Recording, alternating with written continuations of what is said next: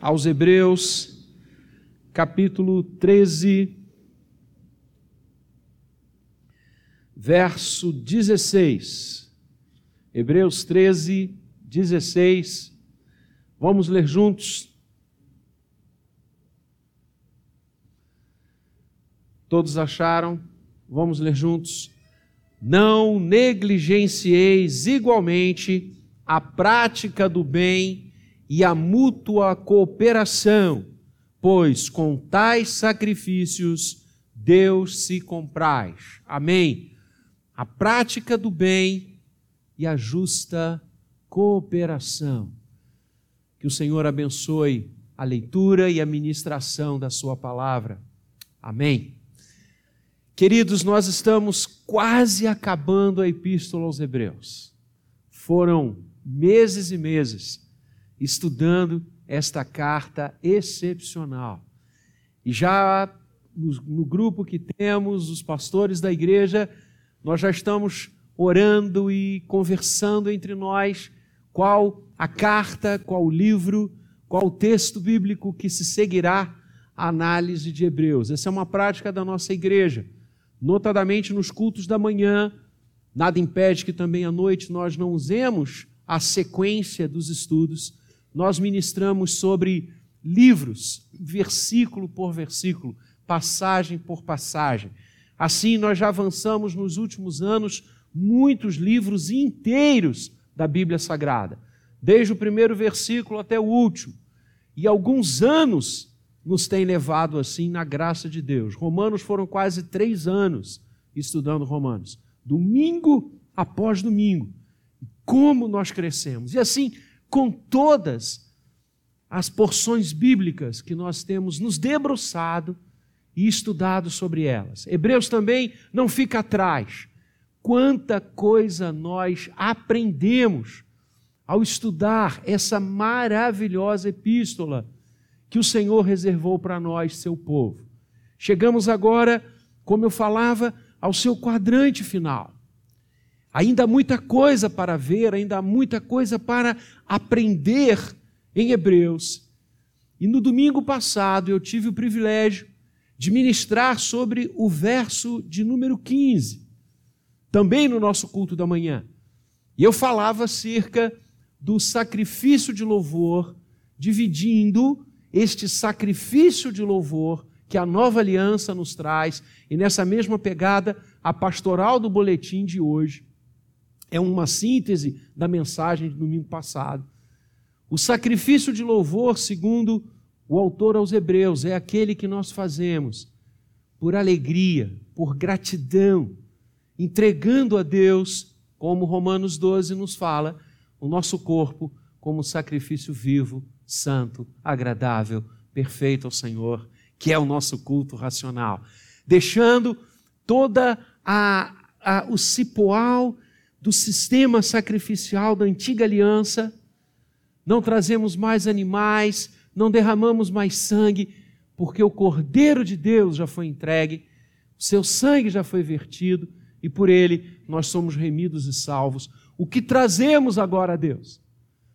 O que fazemos subir a sua presença quando viemos adorá-lo? Eu estava lendo nesta semana sobre Davi, quando Davi sobe para adorar ao Senhor, e Davi pergunta aos seus generais, aos seus é, guerreiros, o que nós vamos trazer para Deus? Porque eu não posso subir à presença do Senhor de mãos vazias. Essa é a ideia, esse é o sentimento que perpassa toda a antiga aliança. Também nós, ao subirmos à casa do Eterno, trazemos ofertas trazemos sacrifícios, não de animais. Domingo passado vimos o sacrifício de louvor. E nós dividimos este sacrifício de louvor, este viver na dependência de Deus, este viver consagrados a Ele, em três dimensões: o sacrifício e a entrega do nosso tempo, o sacrifício e a entrega da nossa força e o sacrifício e a entrega do nosso amor. Servindo a Deus com todo o entendimento disponibilizando-nos na mão dele, sem limites, sem fronteiras, não dando a Deus os restos, mas entregando a ele o tempo do nosso viver, entregando a ele a nossa força para servi-lo de toda, com todo o empenho, com toda a vibração, com tudo que temos e somos, e colocando diante do seu altar, do seu trono, da sua majestade, o nosso amor, dizendo, vivendo, praticando o nosso amor a Deus. E na sequência, hoje, o autor nos fala de outros dois sacrifícios. O primeiro deles, ele o denomina como a prática do bem. Coisa linda! Viver diante do Senhor é praticar o bem. Viver diante dele é fazer coisas boas. Conhecer a Deus é abençoar vidas. Porque a palavra benção significa aquilo que é bom, aquilo que gera o bem. Praticar o bem é abençoar. E o autor está dizendo que este sacrifício que Deus se alegra, que Deus se compraz, é um sacrifício de fazer bem aos outros. Praticar o bem. Praticar o bem. Realizar o bem. Dar frutos que permaneçam. E aqui a gente vai entrar numa seara absolutamente prática da fé. Como é lindo pensar que a nossa fé, o viver diante do nosso Deus, é algo que impacta a sociedade que a gente vive. É algo que mexe com as estruturas que estão ao nosso redor. É algo que sacode as pessoas e as circunstâncias que enfrentamos. O cristianismo, a fé cristã, a certeza de que o Senhor ressuscitou, a convicção de chamá-lo de Senhor, de dobrar os nossos joelhos diante dele, não nos coloca numa redoma, num iglu, não nos afasta das pessoas, das coisas, da vida, pelo contrário. Como o Senhor disse: Eu vos envio ao mundo, ide, ide por todos os lugares e fazei discípulos. E ao ir, ao viver, ao experimentar a presença do Eterno na nossa caminhada, a nossa vida se torna em uma vida fazedora e praticante do bem. Você tem feito bem às pessoas que estão ao seu redor? Você tem feito bem na sua casa, para sua esposa, para o seu marido, para os seus filhos. Temos feito o que é bom.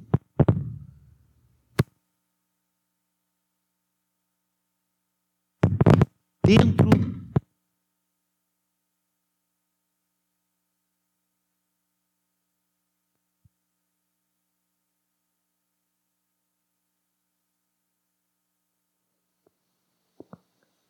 Lembra quando Deus chamou Abraão? Gênesis 12. Deus disse: sai da tua terra, sai da tua parentela, vai para cá, a terra que eu te mostrarei, de ti farei uma grande nação, te abençoarei o nome, aqueles que você abençoar serão abençoados, aqueles que você amaldiçoar serão amaldiçoados, se tu uma bênção. O que Deus estava falando para Abraão em Gênesis 12 é o que o autor de Hebreus está colocando para a gente hoje. Nós temos que ser bênçãos aonde nós estivermos. Nós temos que praticar o bem. Nosso coração não pode engendrar o mal. Nós não podemos participar de atos de maldade, de atos de ódio, que destruam pessoas que acabem com a vida que Deus criou. nós somos chamados a não negligenciar a prática do bem. Temos feito bem no local do nosso trabalho? As pessoas nos admiram ou têm medo da gente? As pessoas nos seguem ou nos obedecem?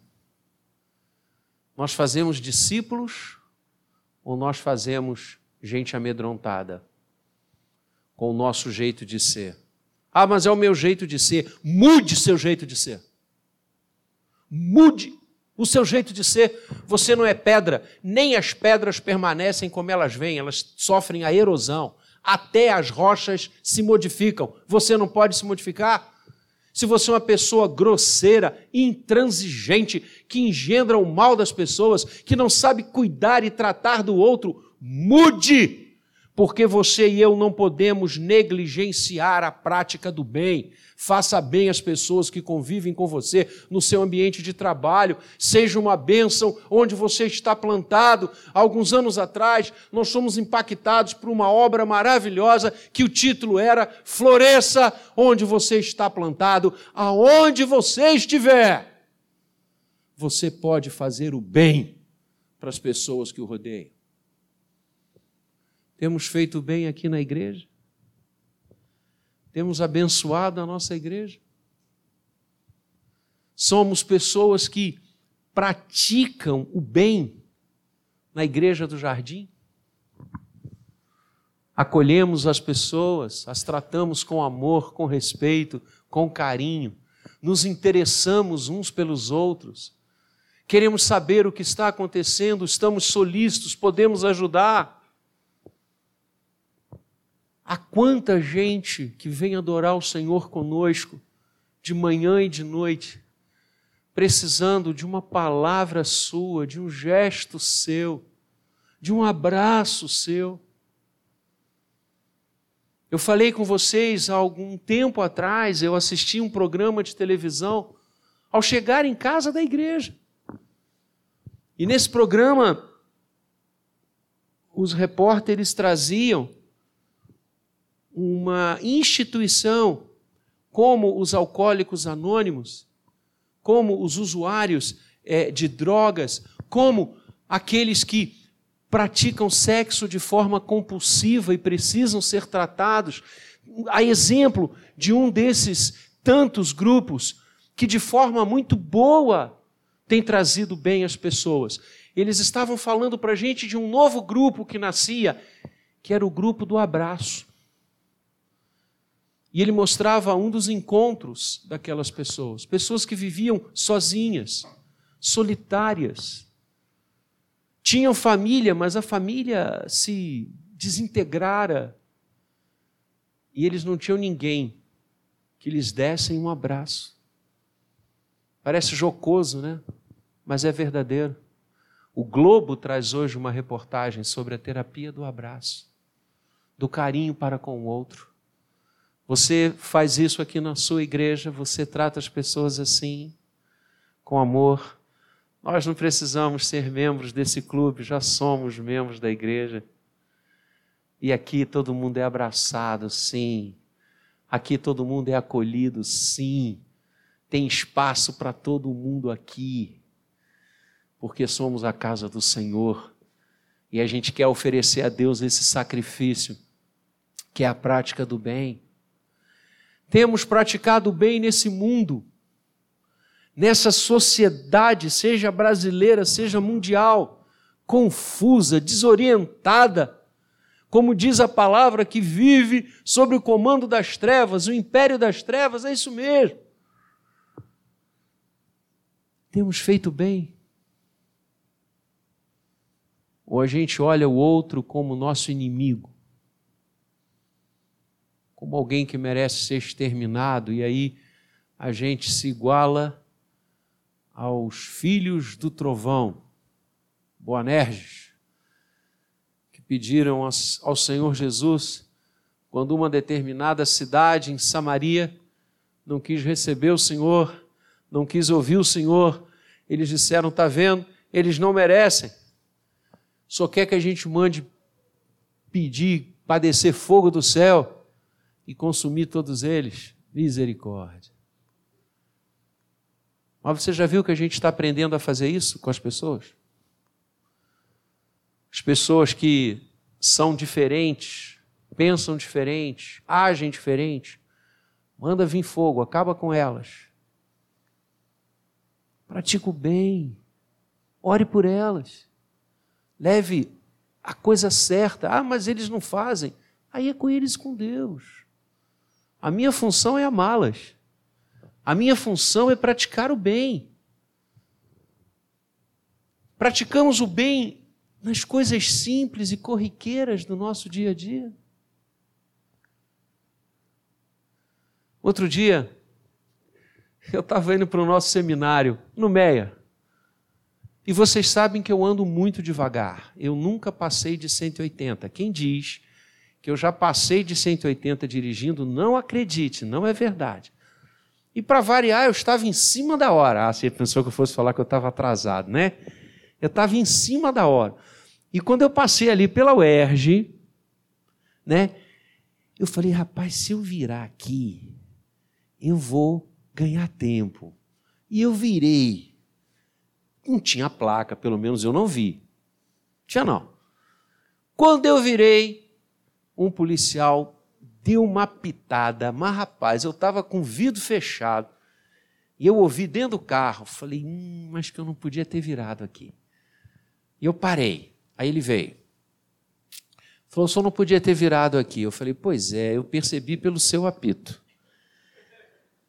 Ele falou, é realmente aquela placa fica ali, as árvores taparam, eu vou ter que multar o senhor. Eu falei, eu errei, sou passível de ser multado. O senhor sabe quanto essa multa vai custar ao senhor? Eu falei, eu não tenho nem ideia. E ele disse o valor. Nisso eu pensando no culto do seminário, né? Eu falei, não tenho nem, nem ideia. E ele falou, vai custar tanto. Eu falei, é, errei. Mas se o senhor quiser, a gente negocia esse valor. Ó, senhor me dá X, rapaz, era uns 20% da multa, nem isso. E eu esqueço que o senhor virou errado. Eu esqueço. É realmente aquela placa, ninguém está vendo, vamos acabar com isso aqui. Eu falei, meu querido, pode montar, não se preocupe. Não é pelo valor, porque esse valor por acaso eu até tenho, mas é porque eu errei. Eu errei. E você está praticando bem para a sociedade. Realmente, pensando agora aqui, conversando com vocês, se todo mundo quiser virar aqui onde eu virei, pode dar um acidente, uma hora de trânsito, uma hora de, de, de, de, de grande intensidade de fluxo. Eu estou errado. Pratique o bem. Me multe. Tem problema não. Ele disse: Só tem certeza disso? Eu falei: Absoluta. Eu não vou multar o senhor, não.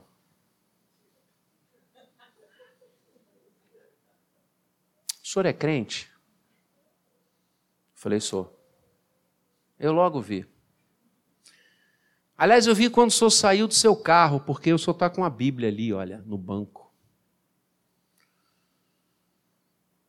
Eu não vou multar o senhor, não. Vai, vai com Deus. Eu falei, fique com ele. Mas você está fazendo o seu trabalho, né? Que eu queria orar com você antes de eu ir embora. Eu orei por aquele homem. Vocês já pensaram se eu aceitasse o suborno? Como é que ele ia para casa?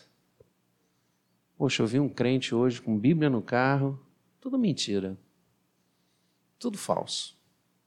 Falei com ele para ele me dar uma grana, ele deu na hora. Ele ia levar esse testemunho para o resto da vida. Pratique o bem, faça o que é certo. Tenha consciência limpa diante do Senhor.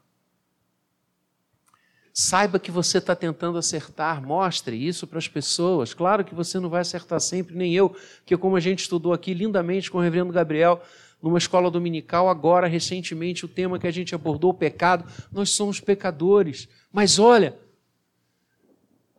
não negligencie de fazer o bem. Faça o que é certo. Busque a bênção do Senhor. E busque mútua cooperação. Eu fui estudar o que seria essa mútua cooperação. E uma possível tradução é um dos princípios mais lindos que o mundo jurídico hoje traz, com a força de uma cachoeira, principalmente em relação à questão tributária: solidariedade. O autor de Hebreus está dizendo que nós não devemos negligenciar a prática do bem nem a solidariedade. E esses dois conceitos, eles se encaixam, eles se irmanam e nunca se antagonizam. Solidariedade significa olhar para o outro, importar-se com o outro. É muito parecido com o princípio bíblico da misericórdia, que é sentir com o coração o que o outro está sentindo. Por isso tem a ver com a prática do bem, percebe? Seja solidário. Tente entender o que as pessoas estão vivendo, passando, sofrendo e haja para mitigar essa dor, esse sofrimento, essa mágoa. Não passe batido como na história linda que Jesus contou, que nós conhecemos como a parábola do bom samaritano. O sacerdote não teve solidariedade, o escriba não teve solidariedade. Quem teve solidariedade por aquele homem que estava espancado, quase à morte, ferido, ultrajado, foi o samaritano. Ele, a gente entenderia historicamente, não ter solidariedade pelo judeu que estava ali. E Jesus termina essa parábola fazendo uma pergunta crucial. Ele pergunta: quem foi o próximo daquele homem? Uau! Você acha que o seu próximo são as pessoas que compram nos mesmos lugares que você? Você acha que o seu próximo são as pessoas que estão na sua faixa salarial? Você acha que o seu próximo são as pessoas que mais ou menos pensam como você? Se o samaritano pensasse assim, vivesse assim, ele também passaria ao largo daquele homem espoliado. Mas ele exerceu a mútua cooperação. Ele disse: Deixa eu cooperar, deixa eu ajudar, deixa eu ser solidário. Você já reparou, e eu caminho para o final, Quantas vezes nós somos engenheiros de obras prontas? Temos muitos engenheiros aqui na igreja e há aqueles, não eles, não os nossos irmãos, que são engenheiros de obra pronta, que querem ver tudo funcionando a tempo e a hora, sem qualquer trabalho. Aliás, já reparou como que os engenheiros de obras prontas são os que mais criticam? Preste atenção. Eu vou completar daqui a pouquinho, se Deus assim permitir, 40 anos de pastorado. Minha turma faz 40 anos de formatura esse ano, dia 10 de dezembro desse ano, a gente completa 40 anos de formatura. Eu fiquei um ano licenciado, então daqui a pouquinho, se Deus permitir, eu estou completando 40 anos de ministério pastoral. Em todo esse tempo, em todo esse tempo, eu nunca vi vidas que oferecem a Deus o sacrifício da mútua cooperação, ou seja, que fazem, que participam, que se solidarizam, que se voluntariam, que se entregam, que se dedicam. Eu nunca vi essas pessoas darem trabalho na igreja. Eu nunca vi. Pelo contrário, todas as situações difíceis que eu enfrentei como pastor, ao longo desses quase 40 anos, foram egressas de pessoas que não faziam nada na igreja, que só faziam criticar, que queriam tudo pronto a tempo e a hora, que não se esforçavam, que não atuavam na mútua cooperação. Só queriam ver se estava tudo funcionando. E ai, se não estivesse. E eu vejo isso em famílias, eu vejo isso em empresas, eu vejo isso em todos os lugares. Talvez porque a pessoa que está trabalhando não tenha tempo para reclamar. É uma boa dica. Quem está fazendo, quem está construindo, quem está desejando ver as coisas acontecerem, ah, não tem tempo de ficar com bobagens. Não tem. É como o grande reconstrutor de Israel pós o exílio, Esdras, Neemias, Zorobabel, homens que pegaram na enxada, na colher do pedreiro, no cimento, no tijolo, no barro, e foram reconstruir os muros, as casas de Jerusalém, que estavam derribadas e destruídas. E os povos vizinhos, os povos circunvizinhos, não queriam que isso acontecesse, claro, queriam que Israel continuasse como opróbrio. E quando eles viram esses homens de Deus se moverem, eles engendraram tudo para fazer o trabalho deles cessar. E os convidaram para um jantar. E urdiram que durante o jantar iriam matá-los. E o convite para o jantar chegou. Você está ali no sol, cáustico, suando, trabalhando dia a dia, cimento, poeira, cal, barro, e chega um convite para jantar. Coisa boa, né? Coisa boa, puxa vida, eu estava merecendo mesmo, eu mereço isso. Vou parar aqui, vou botar minha melhor roupa, vou assentar-me ao redor da mesa, vou comer e beber. Amanhã eu continuo. Sabe o que, que os homens de Deus disseram? Não sabiam da cilada, mas disseram: não podemos aceitar o convite, porque estamos fazendo grande obra e não vamos parar. Não temos tempo. Estamos fazendo uma grande obra. É isso que eu e você temos que ter o foco. Estamos fazendo uma grande obra. Vamos cooperar. Vamos ajudar.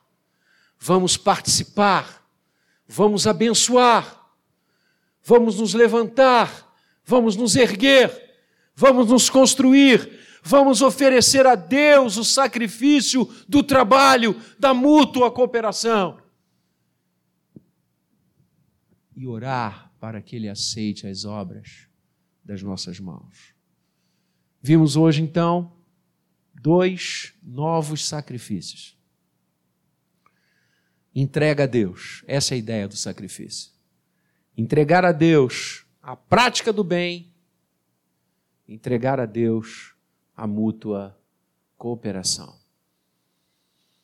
Fazer o que é bom, abençoar vidas e trabalhar junto com o povo de Deus. Sacrifícios que Deus se compraz. Que Ele nos abençoe. Amém. Vamos ficar de pé.